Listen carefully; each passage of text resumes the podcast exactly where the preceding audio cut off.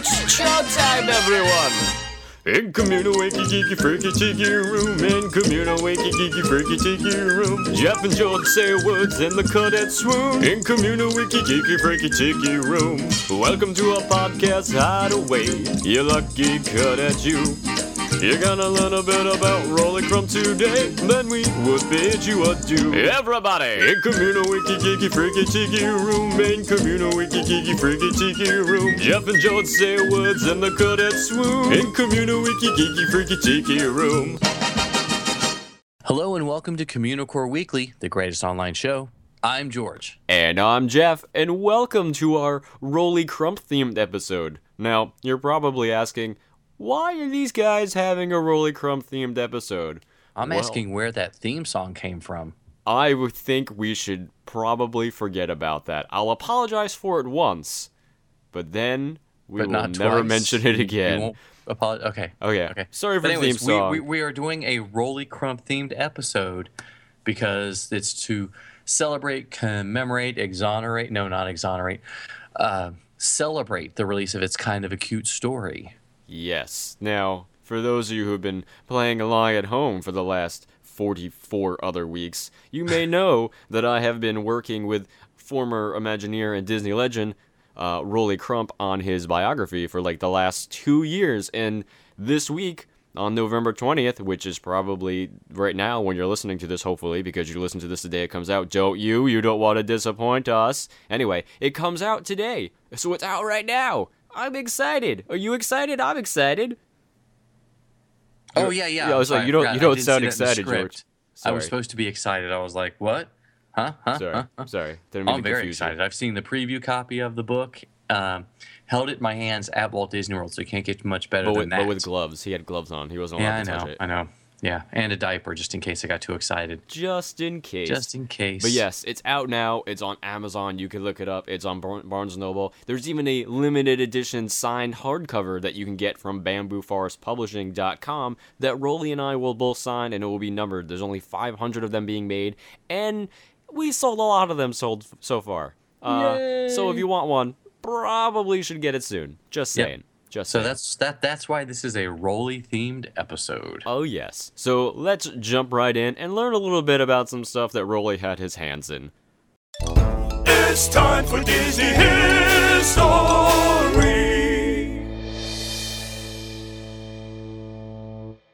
So in the early 1960s, there was a tiki culture like extravaganza. It was all over the place in America, including the living rooms of people everywhere. Like literally, people love tiki stuff. I don't know why, it was just everywhere. But Walt Disney recognized this and he decided ah, he was gonna ride that tiki wave. So he came up with the idea for the Enchanted Tiki Room, which would find its home in the first building on the left as you entered Adventureland. Uh, probably a lot of people have already heard this, but the original concept was uh, for a dinner show.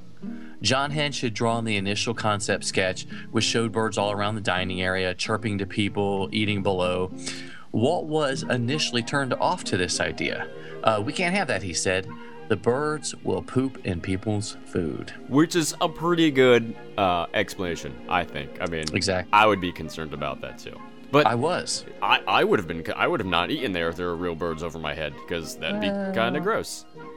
Well, if there was, if there was bottoms to their cages, I would, I would eat That would have been okay. But anyway, Okay. Anyway, so Hench explained that the birds wouldn't be real, but they would be audio animatronics. So Walt kind of took this idea and he just ran with it, and he developed this entire dinner dinner show concept around these chirping birds, and the construction on it uh, began pretty quickly after that. Eventually, though, it was decided that the dinner show concept it wouldn't really work so well because they were afraid people wouldn't want to leave and they'd hang around after their dinner was over to watch the show, causing you know the people who want to get in not to be able to get in. So the idea was turned from a dinner show into just a show, even though there's some concepts of uh, the dinner show still remaining, but we'll get into that later. So the show opened in June 1963 to rave reviews. It was fun, timely, mainly due to the, the tiki culture obsession. The, the real significance of the whole show was the advancement of the audio animatronic technology. Through, uh, though other attractions such as Nature's Wonderland and the Jungle Cruise were already using some form of animatronic, those were all simple, monotonous motions uh, from, uh, you know, a few ways away from what we've seen now. But the Tiki Room had the animatronics right in front of people's faces by just a few feet. Now, the original version of the show was 17 minutes long, but uh, in later years it was cut down to about 15. It features over 200 moving birds, drumming tiki gods, singing flowers, and a lot more. And the centerpiece of the room was a fountain that uh, shoots water up in the air, along with the birdmobile that descends from the ceiling for a few of the musical numbers.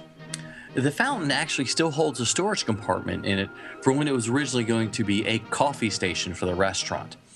The songs included the infectious, the infectiously, not infectious, wasn't disease, the infectiously What? catchy Tiki Tiki Tiki Tiki Room, written by the Sherman Brothers, the Hawaiian War Chant, and the sing along Let's All Sing Like the Birdies Sing. What do the birds on Twitter do? They tweet, Tweet, tweet, tweet. tweet, tweet. So, hosting the festivities were Jose, Fritz, Michael, and Pierre, the four hilarious audio animatronic birds of varying international heritage, voiced by such Disney legends as Wally Boag and Thurl Ravenscroft. Uh, the host birds, along with the rest of the Tiki Room inhabitants, are incredibly lifelike, uh, thanks to their varied motions and the actual real feathers that were on every bird. Um, their chests are actually covered in a custom woven cashmere, which allows the figures to breathe, quote unquote, in a very lifelike manner. And that was actually accidentally found out by uh, Harriet Burns when she noticed uh, a cashmere sweater that Walt Disney was wearing one day in a planning meeting, how it moved at the elbows, and that was exactly how the engineers envisioned the, the birds to move. So she kind of took that idea and ran with it. You never know. You Yeah. never know. Crazy. Well, when the Enchanted Tiki Room first opened, guests couldn't use the ticket from their ticket books to see it. They needed a separate 75 cent tiki ticket. So I love that. Great name. Um, great name. However, by the mid 60s, this was changed and guests were charged an e ticket to see the show. United took over the sponsorship from 1964 to 1973, followed by Dole Pineapple from 1976 onward. Since the entire show was controlled by computers and they needed to keep it from overheating, it was also the first building at Disneyland that was fully air conditioned. I just assume they fed everybody Dole Whips. well, I don't think Dole Whips existed back then yet, did they? No, probably wasn't until the mid 80s. To the TARDIS, let's go find out. Ah, that's another Disney history. Oh yeah. Okay, so to how to tie this into Rolly Crump? Very easily, I, I will say. Rolly was actually in that initial meeting when the Tiki Room first came up uh, as the dinner show, and as time went on, he was eventually tasked with creating the Tiki gods that you see during the pre-show at Disneyland. So he researched all these Polynesian gods and design uh, started to design how he thought they should look. And there's actually a couple of cute stories, wink, wink, nudge, nudge, in the book which I won't ruin here, about how uh, M- uh, some of the tiki gods came to be, including Maui, which is a really funny story actually. Um, but Rolly was also charged with sculpting the actual figures themselves because Blaine Gibson, who was the resident sculptor, was a little bit too busy, you know, with everything else going on at uh, Disneyland at the time. So all the tikis that you see out there today were actually sculpted with, by Rolly himself with a fork from the cafeteria of WED, which is pretty awesome if you if you ask me. Um, That's pretty cool. he also designed the birdmobile that comes down from the ceiling, along with uh, all the birds that are on top of it as well. He pretty much had his hands all over the project, which l- led him to being a sort of a design god in the tiki culture circles today. And the Enchanted Tiki Room, of course, is still well loved by guests all over the world. In fact, when the show was changed to Walt Disney World, there was such an outcry that it returned to its original form, mostly in time for Walt Disney World's 40th anniversary. But the original Disneyland hasn't changed all that much, despite it being cut by two minutes and going undergoing a major refurb in 2005. He's a nerd, he's a geek, but we all like to hear him speak. So listen up to the words from his beat. It's George's Book of the Week. I've been waiting a really, really, really long time to review Jeff's book, and I've made him leave the studio for this one. Uh, it's a simple two word review It stinks. Don't buy. Oh, wait a minute. Wait, wh- back, whoa, sorry. whoa, whoa. No, I was talking about all those other Disney books that have been published before. Oh, How they all, just all of them? stink. Every All single of one of them? Every single one of Like- them, except for the ones by Jeff Curdy. Okay. All Well, right. we'll leave that one as is. So, but anyways, we were just going to talk about it's kind of a cute story, uh, Rolly Crump's life story as told to Jeff Heimbuck. You know, it's one of the things that we've noticed uh, with the digital age has been the proliferation of ebooks self published memoirs, you name it. And since I am a public librarian, uh, I've seen this explosion firsthand, and I know that there's a lot to wade through when you start looking at books where people are writing. Uh, Disney enthusiasts and historians have really reaped the benefits of the ease of self and small publishing. We've seen memoirs more from vanity press style print runs of like a thousand copies or left, less, to the ease and ability of our modern times. So we've seen this huge switch. This is good and bad. Uh, many self published titles don't go through the rigorous process of editing and proofreading, which is very, very important. Yes, no it matter is. how crazy it drives you. Over and over and over again. So, when a book comes out that shines and raises the bar, like its kind of a cute story has, you really need to pay attention to it. In the interest of full disclosure, the author of this book is my co host on this show. Oh, is he really? so we've got to get that out there. Uh, also, a writing partner. We work on lots of projects together. Uh, I've been involved with the project uh, with proofreading. That's about it. You know, I'd like to say I helped him. He wouldn't have been able to do it without me. But honestly, well, I guess it was moral support. There was a lot of moral support. I'll, There was a lot I'll moral definitely say that. so- Yeah. Um, I, I've read at least two drafts of the book and looked at the proofs, which were amazing. Um, this is still an honest and non sugar-coated review. You're gonna have to believe me on that one. So, uh, sort of what I said earlier, and I've said plenty of times, this book is going to change the face of small press and self-publishing. People are going to look at this book and realize they have to do better. Uh, on the surface, it's kind of a cute story as a collection of anecdotes detailing the life and art of Rolly Crump. Rolly was an animator and an Imagineer and an artist, and he is a Disney legend. And in this book, we see the man as he grew as an artist throughout his amazing career. The tales are well crafted, charming, and heartwarming. Uh, you run into a lot of the usual characters in the Disney world, and some of the stories are as spectacular as Rolly's art. Uh, this memoir was created without the blessing of the Disney company. Rolly never skewers anyone, but he also never really pulls any punches. So when he really when he relates a story to you, it's Rolly's story, and you know it hasn't been changed by anybody. Th- this book is gorgeous. Bamboo Forest Publishing worked with several graphic designers to create a stunning work.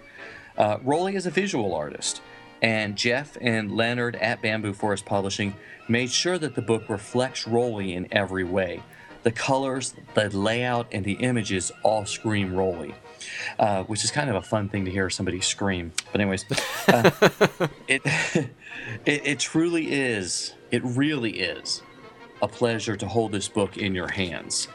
Um, the stories that were all related to Jeff by Rolly offer a tremendous amount of insight into the man, his art, and the Disney company. We meet all the big names in the company, and Rolly lets us know unequivocally how he felt about them. Uh, some people he loved, some people he detested, and then there's the person he worshipped. The section on Walt Disney was truly one of my favorite parts of the book. You learn a lot about what it was like to work for Walt. And if you read a lot of biographies or what other people have said about Walt, you get the feeling that a lot of people were yes men for Walt. And it wasn't that Rolly wasn't, but Rolly was his own man. And he didn't seem to care. Well, he did care, but he was more into creating his artwork. And he didn't go head to head with Walt, but, you know, Walt really respected him, you can tell.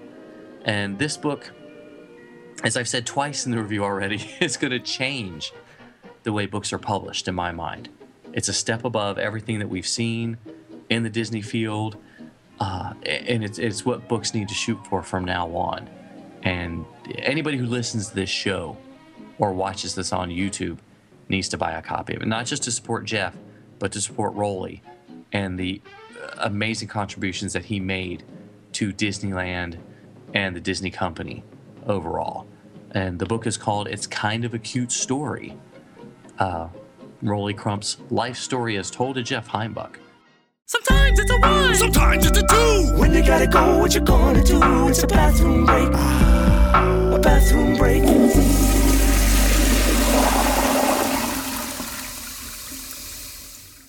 So, in keeping with the Rolly spirit, we even have a Crump inspired bathroom break.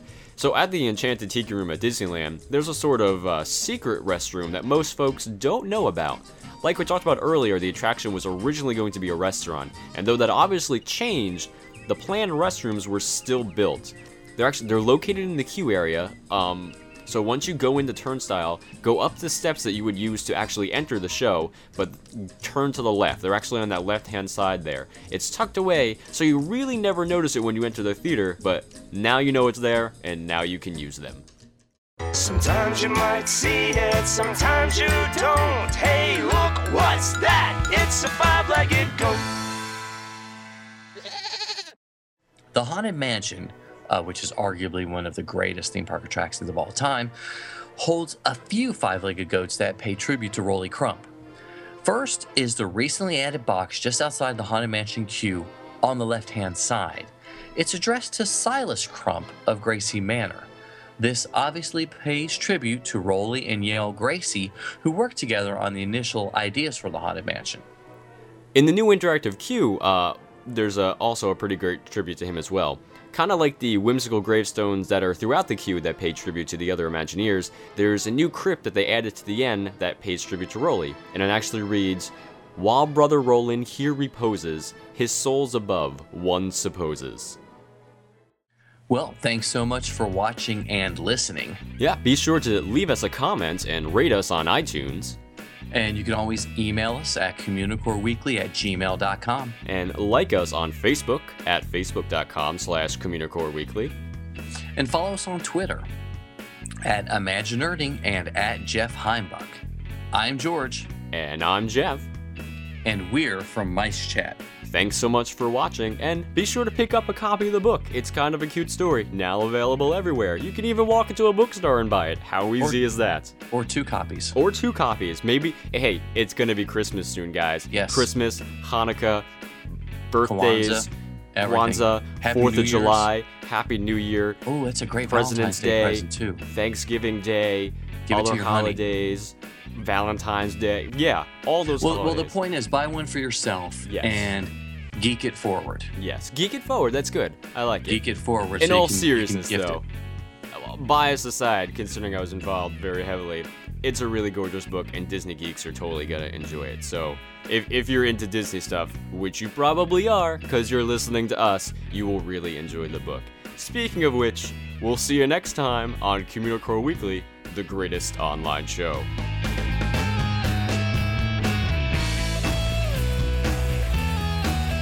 Thirty-five fifty-one.